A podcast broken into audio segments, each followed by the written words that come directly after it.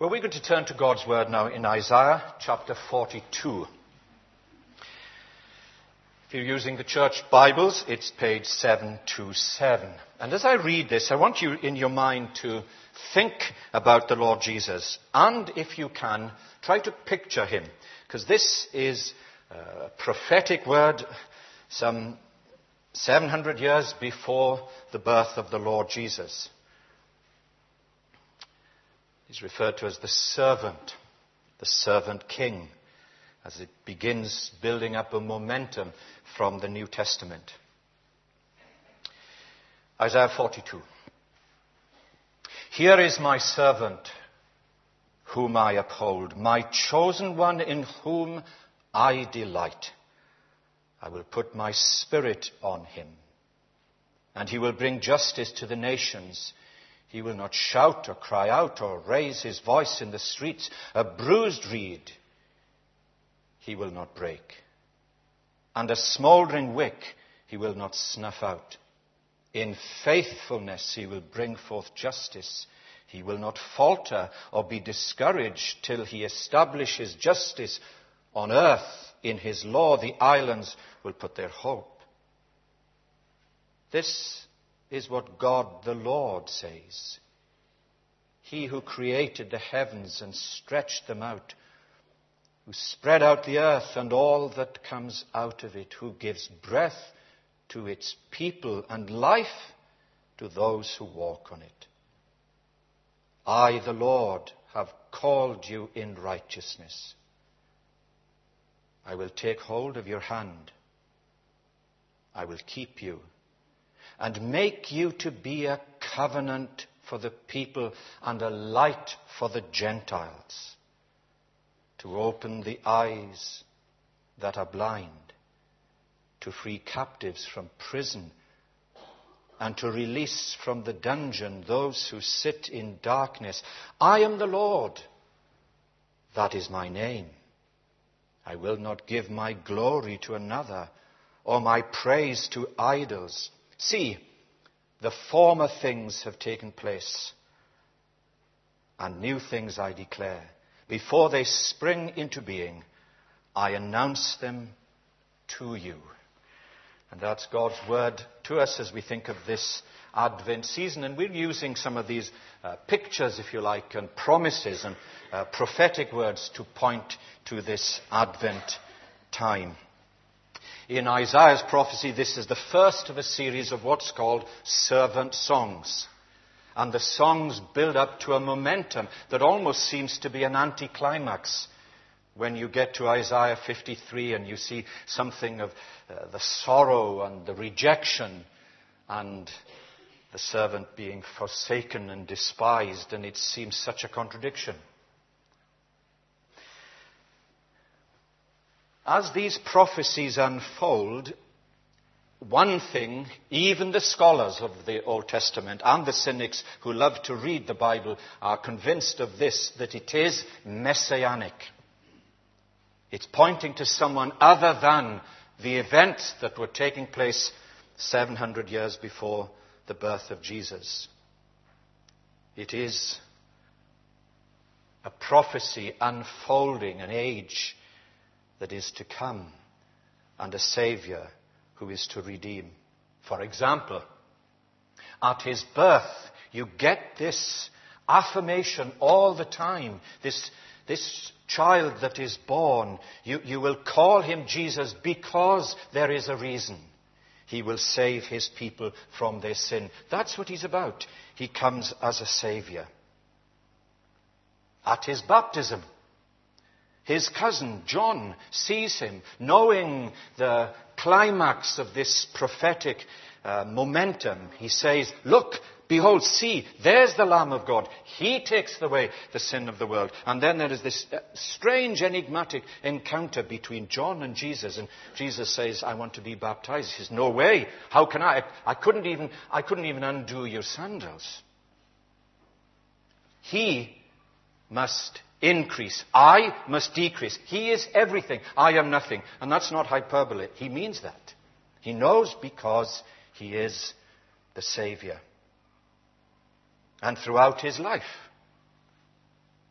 Grace and truth comes through Jesus Christ as a conduit to people who are in need in different places at different times. And then at his death, a strange phrase that is used. Just as he's going through Golgotha, the disciples are troubled, rightly so. He's going to die. They can't understand that. He says, Let not your hearts be troubled. Believe in God. Believe me. Father's house are many rooms. I go to prepare a place for you. Peace I leave with you. My peace I give to you. Not as the world gives. This is a different kingdom.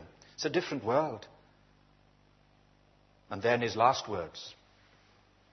Looking back down the corridor of time now, as uh, saying, It's finished.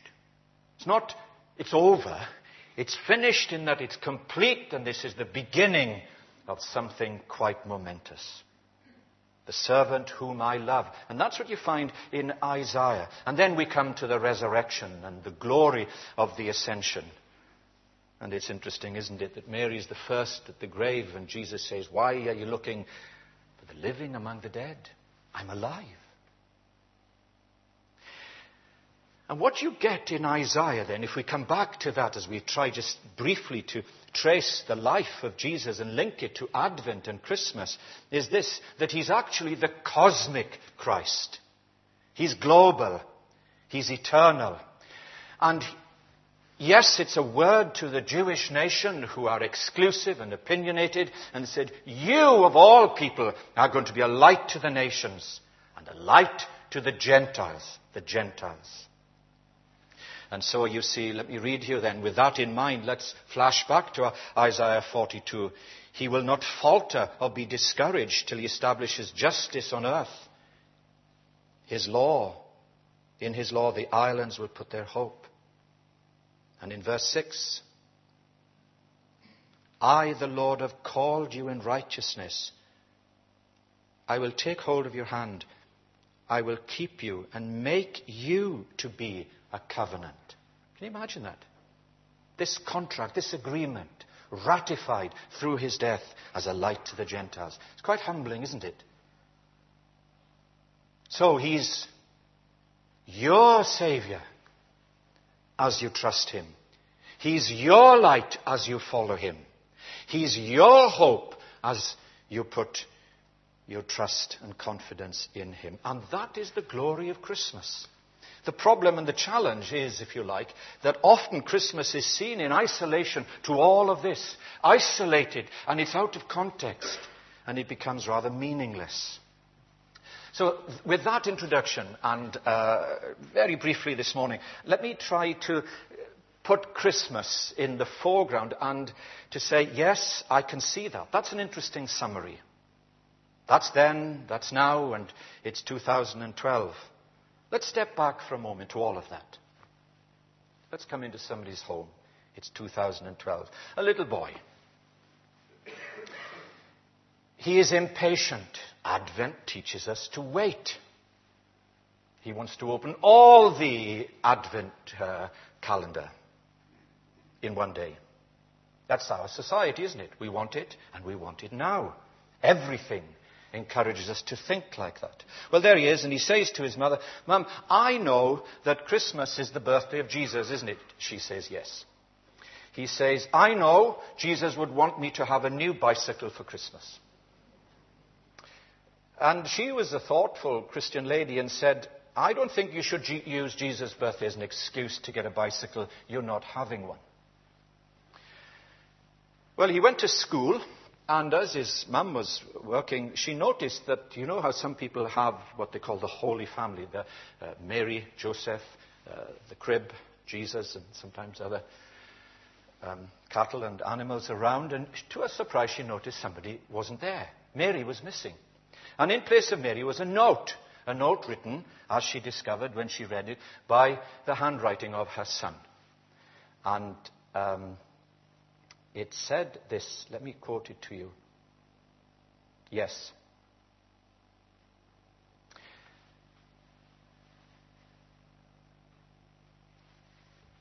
Where is it? Yes, here it is. As she opened this piece of paper, This is what she read. Yes, here it is. I, I knew it was here. Dear Jesus, if you want to see your mum again, make sure I get my bike on Christmas Day. now, isn't that very naughty? But you know, it's a bit Christmassy, isn't it? I don't know what happened after that event. I'm sure it would be a very. He had Mary in his pocket, and he wasn't going to let her go until he got what he wanted. And he says, so we, we're a bit like that, aren't we? You know, on my terms. It's, it's about me, isn't it? Christmas is about me. I mean, it's what I want, and, and it doesn't matter as long as I, I get it. And it's rather crass and pitiful, and uh, it's not what we're about. Here is God the Father speaking through the Holy Spirit, saying about his Son, This is my Son whom I love. Listen to him. He has something for you. He is the very essence of Christmas.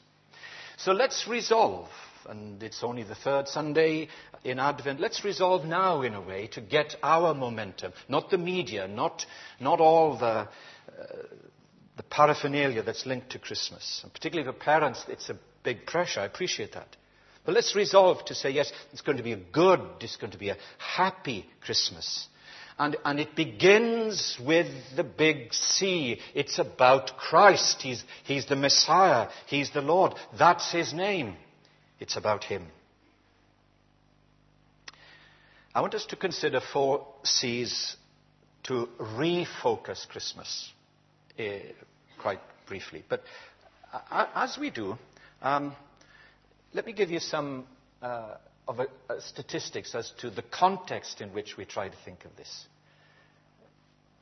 Uh, in seven days running up to Christmas, ASDA estimates that it will have sold, listen to this, 750,000 tons of Christmas pudding.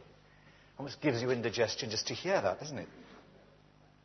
Uh, and they say, well, what does that mean? You know, it's just a figure, isn't it? Well, so they say that is 1,876 jumbo jets. That gives you a little different perspective. What, what about this? For gardeners, Marks and Spencer estimate it will sell more than 500 tons of sprouts. Can you imagine? I don't like sprouts. I'm amazed 500 tons of sprouts over the Christmas period. That is as heavy as 125 double decker buses. Sprouts. Tesco's. With Christmas crackers, they, if they were laid one end to the other, they would stretch 3,082 miles the length of the United Kingdom. Can you just picture that? United Kingdom surrounded by Christmas crackers. And you know, Buckinghamshire County Council have got this strap line that says, let's talk rubbish. It's a good line because they're recycling and there's money in rubbish. And I, I think all credit to them when you think about um, the recycling that, that they are doing. Okay, then, in that context, over Christmas, the UK population will consume almost 5.5 million jars of mincemeat, 12 million jars of pickles, 6.5 million jars of cranberry sauce, all packaged in glass, in jars. But only a small percentage of the glass will get recycled. Now, this is the the, the follow on. And if all these glass jars were recycled, they would save enough energy to boil 60 million cups of tea. Are you the better for knowing all that? I think we should stop there, but um, it does give you a perspective that here we are looking at an obscure passage in Isaiah, and you say, and yes, and it's into this context of this consumerism that we are engulfed with unless we say, I am resolved not to be part of that, in a sense that I want this Christmas to be centered upon Christ, openness and sharing, and have a real sense of His glory and grace. Okay, then, let's look quickly at these uh, four C's. Number one, the cradle. It really is about Jesus coming, isn't it? God so loved the world. You can look at Isaiah 42 in the New Testament, John 3:16, that he gave his only son. Whoever believes in him will not perish but have eternal life.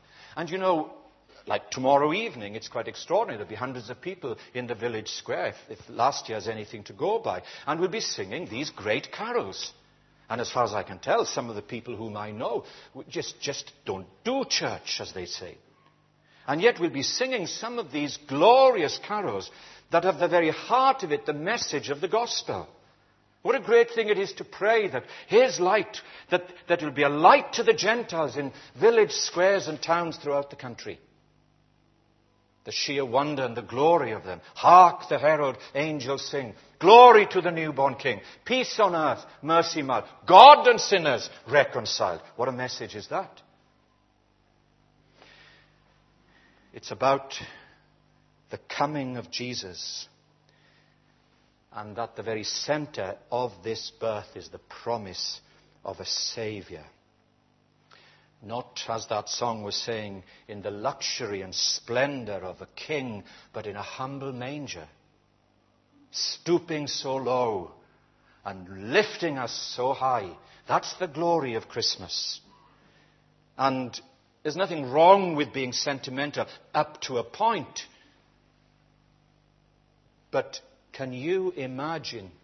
There's one or two folk who are expecting babies here. Okay, go into, uh, you know, a shed and it's cold and drafty and it's not all that nice. And, and you who've just seen your wives giving birth in, in clinical surroundings, where would you rather be? Be honest.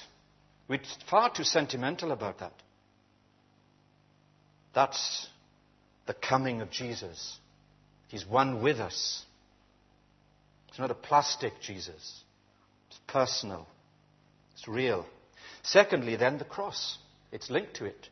The shadow of the cross was there. It wasn't an accident. It wasn't a change of schedule, redirecting. It was there from the beginning. You'll call him Savior. He will save. How? He will give his life. And so it's not a surprise. And hopefully we'll enjoy hearing and Handel's Messiah with that wonderful crescendo of the glory of heaven. Hallelujah. King of kings, Lord of lords. To us a child is born. And in Isaiah 53, you get this picture of the suffering servant. Same in Isaiah 42. What's it like? Despised, rejected by men, as, as today man of sorrows, familiar with suffering, like one from whom men hide their faces. He was pierced for our transgressions, crushed for our iniquities. So you move on from the cradle to the cross. Take Jesus out of Christmas, and it's a mess, isn't it? It's nothing. Christmas. But this prophecy doesn't make sense until you put him back where he belongs. He's the missing piece in the jigsaw. For those of us who, who know a little of, of our, our Bibles will remember that after Pentecost, various people from many parts of the world came.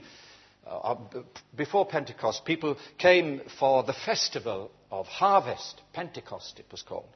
And one was uh, what's called a proselyte. He was half Jew, half Gentile, African, Jewish, and was reading some of these servant prophecies and didn't, couldn't make sense of them, didn't understand them. Philip, his name. Philip is the evangelist and the eunuch who we haven't got his name other than he was a visitor. And the Spirit says to Philip, he, has been to uh, hear Peter preaching, He's heard about repentance and faith and the glory of heaven, and he's very impressed, but no change. He's going home. And he thought, I should really read about this. So he takes up these prophecies, one I've read to you and others, and he's reading. And this is what he's reading. And um, he's, uh, Philip says to him, Do you understand that? Not in a patronizing way, just coming alongside him.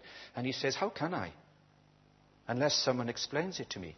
So he invites Philip to come up onto his, his chariot, and there they are. And he was reading this. He was led like a sheep to the slaughter, as a lamb before the shear is silent. Doesn't open his mouth.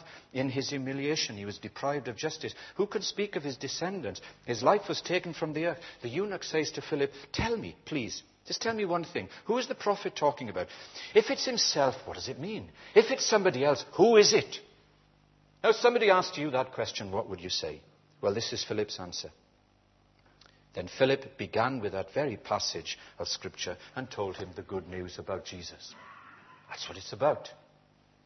The, the, the, cradle is meaningless without Jesus. The cross is a tragedy without Jesus. Jesus dying in our place, paying the price that we could not pay. You see, the cross is not only the great escape, it is that but it's also the great encounter. Look how personal this is. Come back to our reading if you still have it there. And look, look at this a, a, a picture. He is going to come and he's going to open the eyes of the blind, the spiritually blind, as well as perhaps the literal. Free captives from prison and release from the dungeon those who sit in darkness. I'm the Lord. It's my name. It's what I do. It's what I am. That's it. It's really quite not complicated at all, is it? Uh, the third C, moving on quicker, the crown. Look, the crown of glory, and staying in Isaiah, I'm the Lord, it's my name, and my glory I won't give to another. He won't sacrifice that, won't compromise that. If we stand offish and proud, okay, we miss out on the glory. Jesus conquered death. That's the wonder of the cross. And Jesus is the living Lord. And he comes among his people by his Spirit through his word. Okay, let's ask a question. What is dying? Uh, Bishop Brent is very helpful and he gives a picture. Sometimes a picture is better than words, isn't it? Here's this picture. What is dying? I'm standing on the seashore and a ship sails on the morning breeze and it starts out to the ocean. She is an object of sheer beauty. And I stand watching her until at last she fades on the horizon and someone at my side says, She's gone. Gone where? Gone out of my sight, that is all. The diminished size and the total loss of sight is in me, not in her. And just at that moment, when someone at my side says, She is gone, there is another watching and says, She is coming. And takes up the glad shout, Here she comes. Now you have to answer the question, really, that if you think this is it, well, okay. Or you may say, I'm not sure. Well, then don't speculate. Be sure. In the cradle there is grace. And in the cross there is forgiveness. And everybody needs forgiveness. And in the crown there is a future hope. And the last C, well, that's up to us, isn't it? It's our choice. The language of the prophecies of Old Testament. Choose you this day whom you will serve, whom you will follow, whom you will trust. As for me and my house, we are going to serve the Lord as best I can. It's a choice. And this Christmas, I challenge all of us. Don't be a spectator looking in. Be a participator, involved in the drama, receiving and sharing. It's about Jesus. It's about Him. Not really about us at all, other than what He gives and what He does. Here is my servant whom I love. Come to him. Listen to him. Your life depends on it. Here and in the future.